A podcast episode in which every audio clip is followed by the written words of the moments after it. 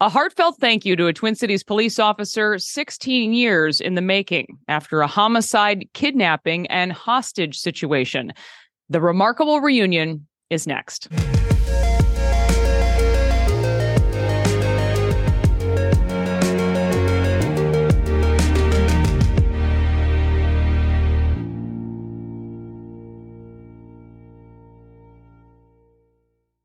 I'd like to welcome Brooklyn Center retired police sergeant Frank Roth. Thank you so much for joining me, sir, to talk about all of this.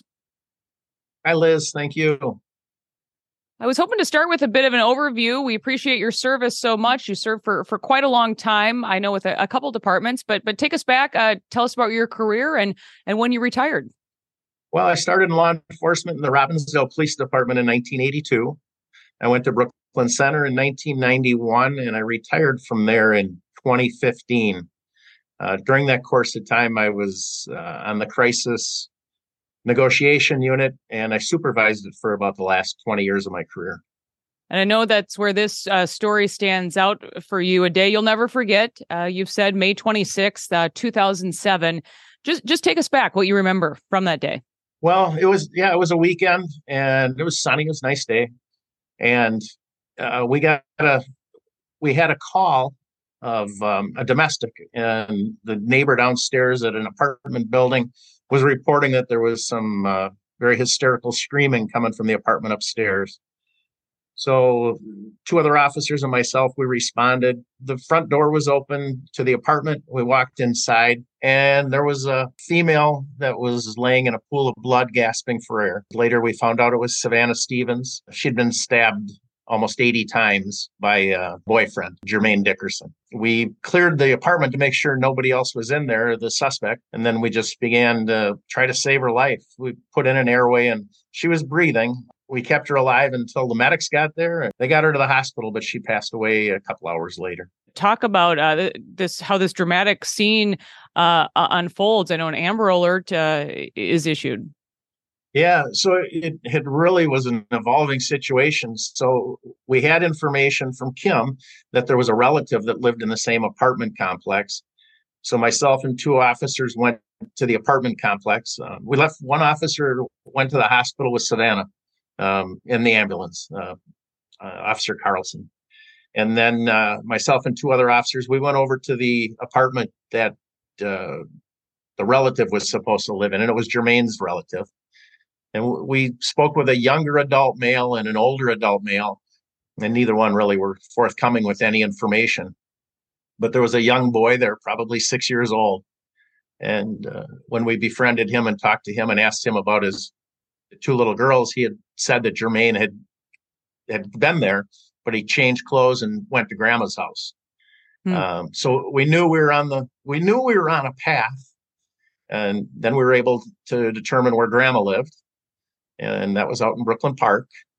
We sent uh, we sent one more of our officers, as well as some Brooklyn Park officers, went to that address to uh, see if they could locate Jermaine. And by the time they got there, Jermaine had washed up and left. So they had another crime scene there with uh, the blood. Hmm. And uh, he had left the six year old, but he had left there with his mother and uh, Tiana. From there, he went to his aunt's house. And I mean, it, it was pretty evident that he was in flee mode. And he stole the aunt's truck and took Tiana with him. And then he had made references that um, he didn't want to live anymore and Tiana wasn't going to live anymore neither. And that was the first time that that we caught wind of the threats for uh, the suicide and and then for Tiana's safety. So ultimately, this Amber Alert is issued, and this comes to uh, a dramatic ending uh, that is captured on, on camera uh, over the 694 bridge in in Fridley.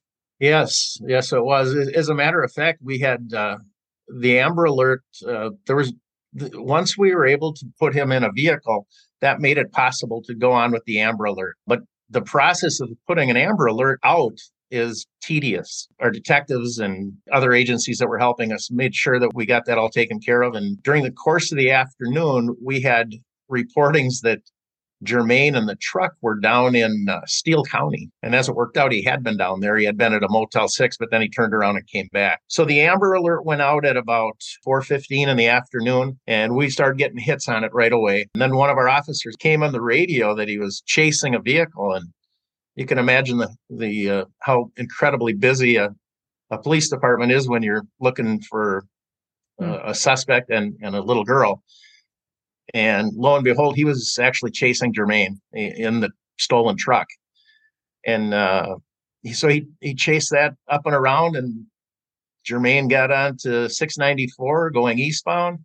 And we got over the Mississippi River. He pulled over to the side and jumped out with Tiana and put both legs over the river side of the bridge and had Tiana and was planning on taking his own life and Tiana's on that bridge. Even all these years later, it's hard to to look back at that video. You just hold your breath. But you're involved with the hostage situation, with the negotiations going on. But just explain that what you're telling him. Even talking to you right now, even though it was over 16 years ago, I still have those feelings come up. When I got there, um, Officer Tui, who had been chasing the vehicle, uh, he was having um, a brief conversation with with Jermaine, and uh, then myself and a couple other negotiators, uh, Peggy Broberg and Kim Potter, um, they assisted me on the bridge. And first, I, I started talking with Jermaine, just letting him know, hey, let's slow this down. Let's take a step back here. Let's breathe. Let's make some rational decisions. Things have been going pretty fast for you and for us all day long. You know, nobody's going to get hurt here. Let's just make sure that we have a safe conclusion to what we're doing. During the first couple of minutes, I was just trying different things to see if there was anything I would say or do that I could get a reaction that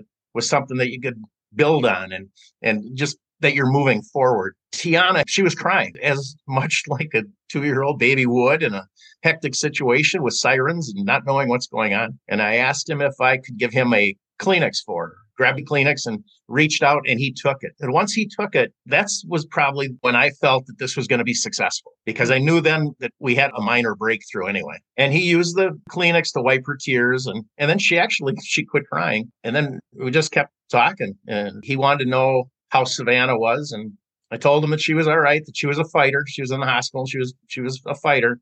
And he wanted to go see her. So that became the most important thing to him at that time. And obviously the most important thing to us at that time was to getting Tiana out of his arms and off the bridge and into safety. We talked back and forth. He, he thought I was lying to him. I told him I have, I have, no reason to lie to you. I have nothing to nothing to gain here. He trusted me enough that I told him I'd bring him to the hospital to see Savannah if, if he would give us Tiana. And lo and behold, he did. And uh, he released Tiana to me. And then I, in turn, gave her to her grandmother and two other officers. Then we went through the process of getting Jermaine off the bridge, laid him down, proned him out, handcuffed him. And then I brought him down to the hospital. Unfortunately, uh, Savannah had passed away earlier that day, but hmm. that's where we informed him that Savannah was no longer alive. What was that moment like for you, though, uh, Frank, when Tiana, the, the baby in, in this situation, is is handed over and is safe? You have to be professional, but you had it was kind of a big deal. so it was it was very rewarding. It was, it was rewarding for all the officers that were involved. We had just been to a homicide scene. We saw Savannah die, and she'd been stabbed almost 80 times. Did it make that okay? No, but it made it better because as uh, as police officers, you always want to make a difference. And I think as a group, we all felt that we had made a difference. Oh, absolutely. And I think uh, it, it's incredible. You've thought about Tiana after all of this and fast forward, talk about making a, making a difference, but it's just an email that kind of arrives out of the blue j- just recently here to arrange a, a special meeting. You know, it's crazy. You know, obviously any major cases that you deal with, even, even non-major things, just there's triggers all the time that bring you back to your law enforcement career. So I was golfing back in early May and uh, I happened to check my cell phone while I was on the golf course with my buddies, and I had a message from Tiana's adopted father. And uh, as I read it, it was a thank you saying how it had taken 16 years and just wanted to say thank you that Tiana was a prospering young lady and she was graduating from high school and she wanted to be a CNA, then to become a nurse. And it was uh, I welled up on the golf course. My buddies asked me what, what was the matter, and so I shared it with them, and they welled up too. for for good reason and then and then this ultimately leads to a meeting and i'm going to share a social media post recently that said uh, today i had the honor of meeting one of the officers who saved me may 26 2007 from dangling over a bridge that being retired police sergeant frank roth after 16 years i was finally able to figure out who had saved me and contacted him he answered many questions and was such a sweet soul really just an incredible moment but but take us back what was that like for you it was incredible. Uh, it was incredible. Tiana's a very beautiful young lady, she's got a great future ahead of her. And just glad that you know at that point in her life, uh, is able to be there. No secret that these have been some dark days for for law enforcement, uh, especially in Minnesota. But it sounds like uh, just meeting Tiana ha- has restored your faith a bit in in protecting and serving, and you know just how much uh, that profession matters. Absolutely, the uh, absolutely the officers right now are, you know, they're good officers. They're good people, and that story just that, that doesn't get told, and it takes you know stuff like this where where people can realize uh, different you know cops do some good things, but let me tell you, the 99.9% of the cops out there, all they want to do is make a difference and uh, help their communities. You know, anytime that you see, and there's been a lot of them lately, officers that are getting killed in line of duty. It isn't. It, it isn't ironic that they are all um, cherished by their communities because most of the officers in their communities are cherished. It just happened to be that the officer that that died and now has their story told is amazing. And that's how most of these departments are. Hmm. They have amazing officers. I think that's a great message, though, that many of us should think about um, those little girls like like Tiana. But thank you so much, uh, Frank, for bringing this story to my attention and, and being willing to share it. We appreciate it so much. Thank you, Liz. You do a great job. Again, Frank Roth, thank you for your service, sir. thank you. And we are lucky enough now to be joined by Tiana Brickman, uh, who lives out of state now. Uh, I understand, but gosh, what what a moment! I just uh, w- was hoping to to talk a little bit, Tiana, about about why this was something uh, that was so important for you to do to to reach out and uh, meet now retired uh, Frank Roth. Um, I think that it was one of the most like amazing experiences I've had. Mm-hmm. Just finally being able to realize who had saved me and contacting them, and finally just meeting him and getting to talk and see what he had witnessed and all that. And uh, Frank did mention that that you were adopted now. Just talk about uh, how, how, you're doing. You sound like really an amazing lady, and I know that your mom has been in, important through throughout your life. There's many pictures of you holding a, a picture of her just actually recently at your high school graduation. I'm doing good. I'm going to school to be a nurse. Um, I have five siblings now. I live in North Carolina.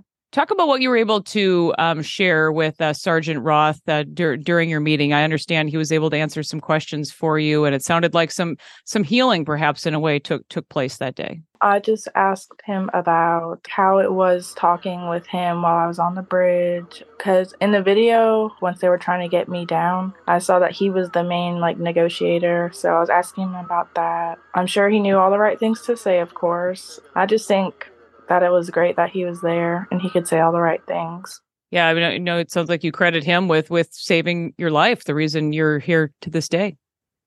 Yes, I do. Hmm. And you mentioned uh, wanting to be a nurse and, and helping people, which I think is remarkable as, as well. And you seem to be very out, outspoken about uh, domestic violence and um, talk about talk about that. That where your inner strength comes from. I think it's hard for us to even imagine uh, you know, the, the way that that that your life began. Looking at this story, that it could help more people um, get help. You know, not just stay in the same situation. Otherwise, things could happen to you, to your family, to others around you. I'm sure it was even traumatizing for Frank and other officers, and for like people who saw like the Amber Alert and stuff, who are probably wondering whatever happened and all this stuff. I think that more people should reach out. Um, and if they can't get out that situation, then just know that there's someone who cares. Certainly, so many people care about you, uh, Tiana. Thank you so much for being willing to to share your your story, and it's uh, amazing to see how, how well you're doing. Thank you. You're welcome, of course. Again, Tiana Brickman. And that will do it for this episode of Liz Collin Reports. We'll see you next time.